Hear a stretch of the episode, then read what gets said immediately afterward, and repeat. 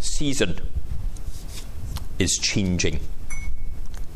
I think we're probably all starting to notice it. Leaves turning colour, a little bit more freshness in the air. Maybe we've got the heating on. This week, Emmeline and I swapped our summer duvet for our winter one. You know. Now, the summer one, and we'd actually had a, a bedspread on top of the summer one for the past couple of weeks because we had been starting to get a little bit chillier. The, the, the, the summer one's a, a kind of polyester 5 one. But the winter one is a big, fluffy down quilt. You know, it's about this thick, you know, but it's all fluffed up. It's really there. And although it's lovely and warm, it doesn't feel as heavy as what we've been used to. It's warmer, but not as heavy. Now, I grew up um, getting tucked in tight with layers and layers of blankets to keep me warm, particularly at this time of year onwards in a house that didn't have central heating. And to me, somehow, and I've never noticed it before, we've had this duvet for years, but I suddenly went, this is too light. This is too light. It's there, it's warm, it's serving its purpose. But actually, at the same time, it's not. For the first couple of nights that we had it on there, I've got used to it now, but for the first couple of nights, it took me a while to get to sleep because it just didn't feel right. Warm, but not heavy. But as the saying goes, when we make our bed, we've got to lie in it. And that is what I did. Which is a roundabout way of saying tonight's passage is about David having made his bed, he has to lie in it.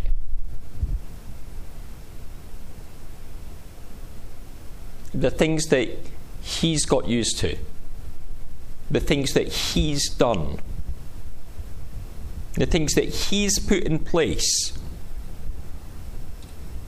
those things come home to roost. And in fact, it's David's bedding of different women, taking different women as his wives, that partly has led to this story, this account. Because the dispute between him and his son Absalom comes from disputes among his children. In particular, the difference between the sons. The patriarchal and kingly characters that we find in the Old Testament quite often have a number of wives. But when they do have a number of wives, and following on from that, a number of children, things quite often go wrong. They relate awkwardly. And that's partly the case here. The dispute between Absalom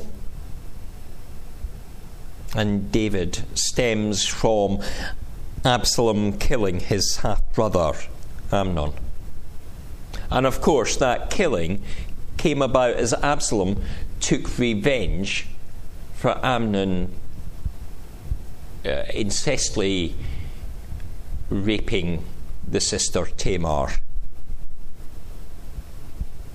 Struggling relationships, and then David, the father and the king, not exercising authority in either of those positions.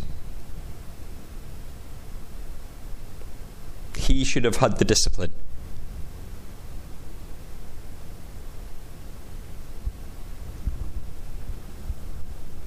So when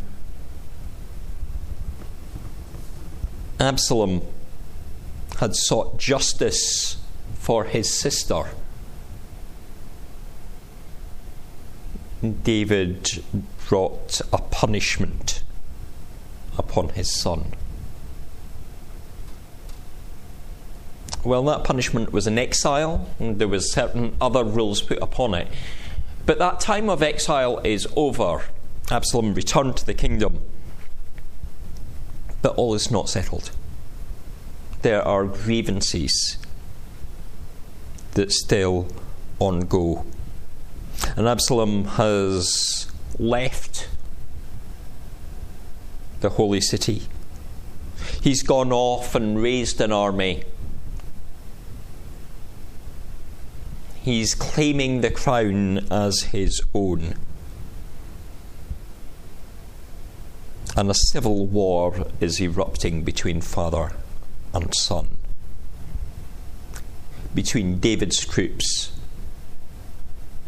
and Absalom's, and the, the wording suggests that it is Absalom that has the larger force. David waves goodbye to his troops as they go off to fight the battle. He gives them instructions. He sends off the three different commanders with the same order.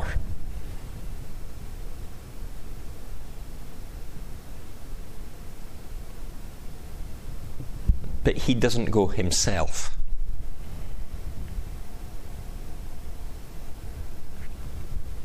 Some time earlier in David's reign, we hear of another time where he does not go off to battle.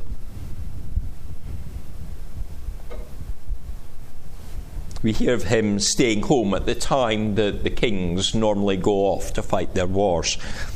And he stays at home and he ogles Bathsheba. He got her pregnant and then had her husband killed. Nothing good comes when we relinquish our duty. He had relinquished his duty. He should have gone off to war, but he hadn't and caused a bit of a mess instead. This time, he has not followed through on his duty, neither at the time that Tamar, his daughter, was raped. He's not thought about the correct behaviour towards Absalom afterwards, and now, as Absalom raises civil war, again he neglects his duty and stays home. Now, in the bit just before what we read tonight, David is given advice. He's given advice by the troops. And he said, Oh, stay home for your safety. You know, you're worth 10,000 of us. We'll go off, we'll fight the war.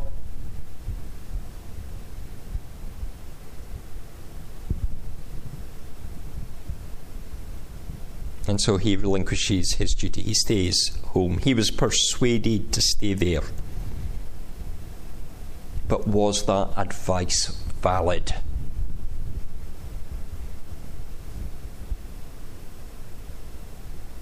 Is advice given always valid?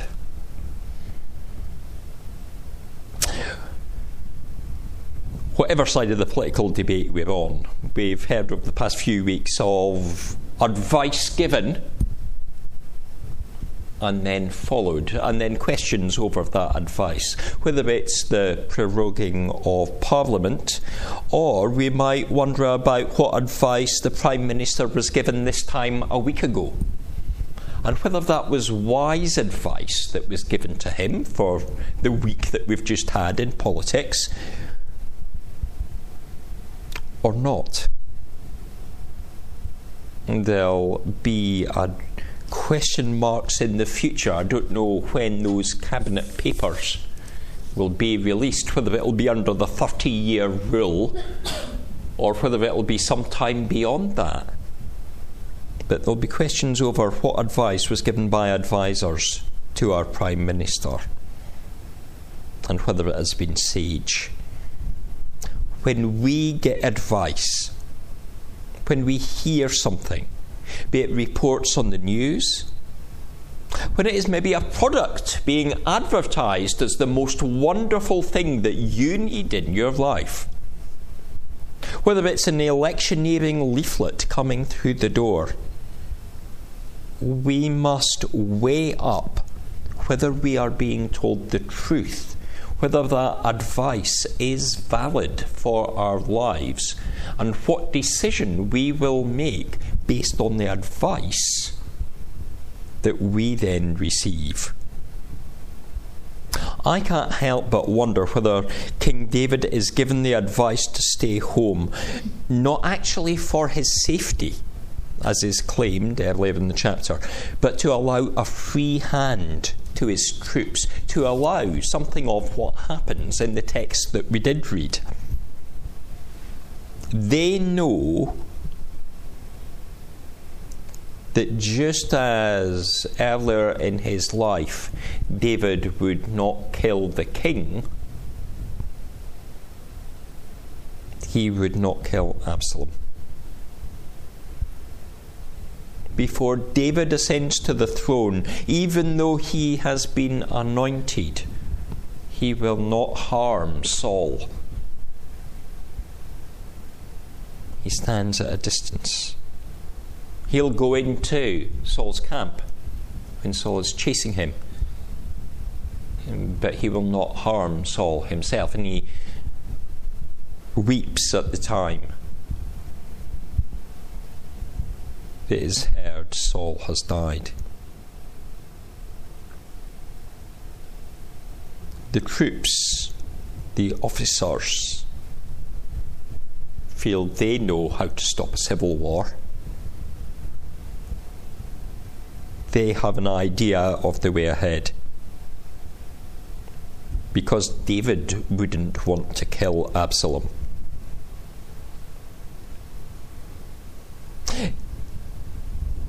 David says, I will do what seems best to you. But it is the role of the King of Israel not to do what seems best to others but to do what is best in his opinion, albeit with advice of others.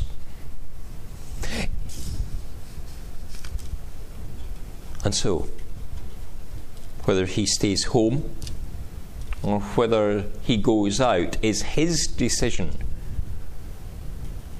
And here he makes a decision that by the end of the passage, by the end of the chapter, he regrets.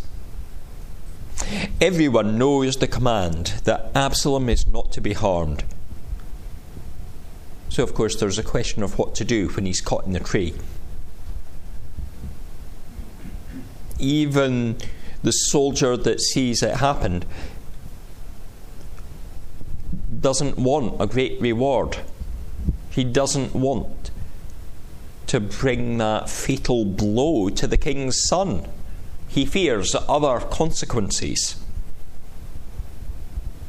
But the person that he reports it to is the same officer who followed David's instructions in having Uriah the Hittite, Bathsheba's husband, placed at the front of the battle so that he would be killed. There's a ruthlessness there in Joab. And here is a bit more. That ruthlessness is a bit more of the bed that David has made for himself. Joab decides that there's but one resolution. If the king won't order execution, he'll take the matter into his own hands.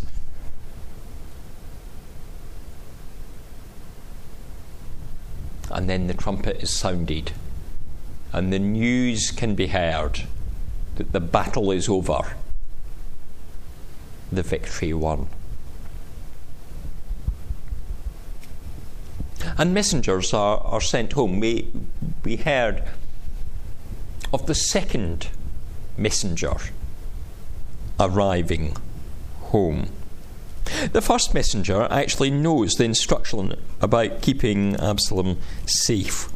And so when he gets asked the question that we heard, he pleads ignorance. Oh, I don't know what happened to Absalom. Oh, hmm, I don't know at all. I think he may be dead. But the one that we hear, the Cushite, had perhaps not known that instruction. He doesn't have that fear within him that the person who saw Absalom caught in the tree had. He goes home, Yes! Absalom's dead! Rejoice! Oh, I wish that could happen to everyone. And oh, the king weeps. I think if the Cushite was bringing the news to the king that the king's son was dead, he might have shaved the news a slightly different way.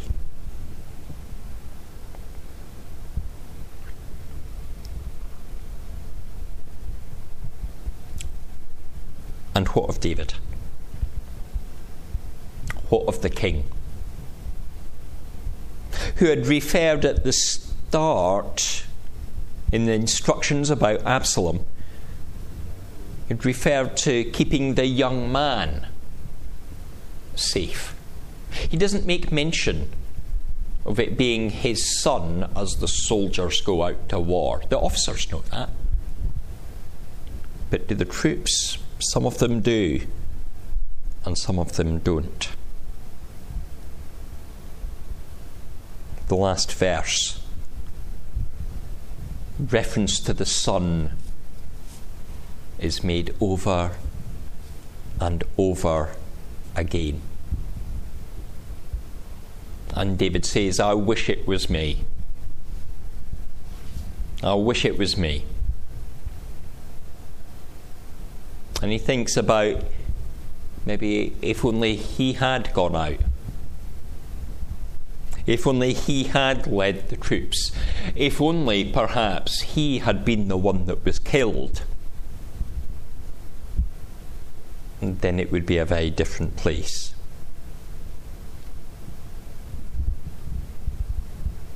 We have a king who did an amazing thing we have a king that took the role of a suffering servant.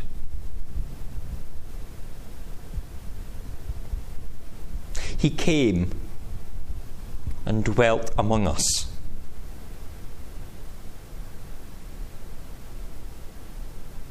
And when it became time that there was a battle to be fought,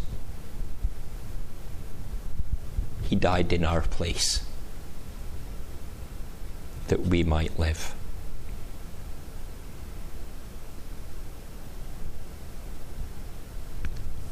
Our King Jesus, fully human but fully divine, enables us to have life, enables us to have our sins, the beds that we've made enables them not to have to be laying in, but instead allows us to rise from the grave. Our King gives us life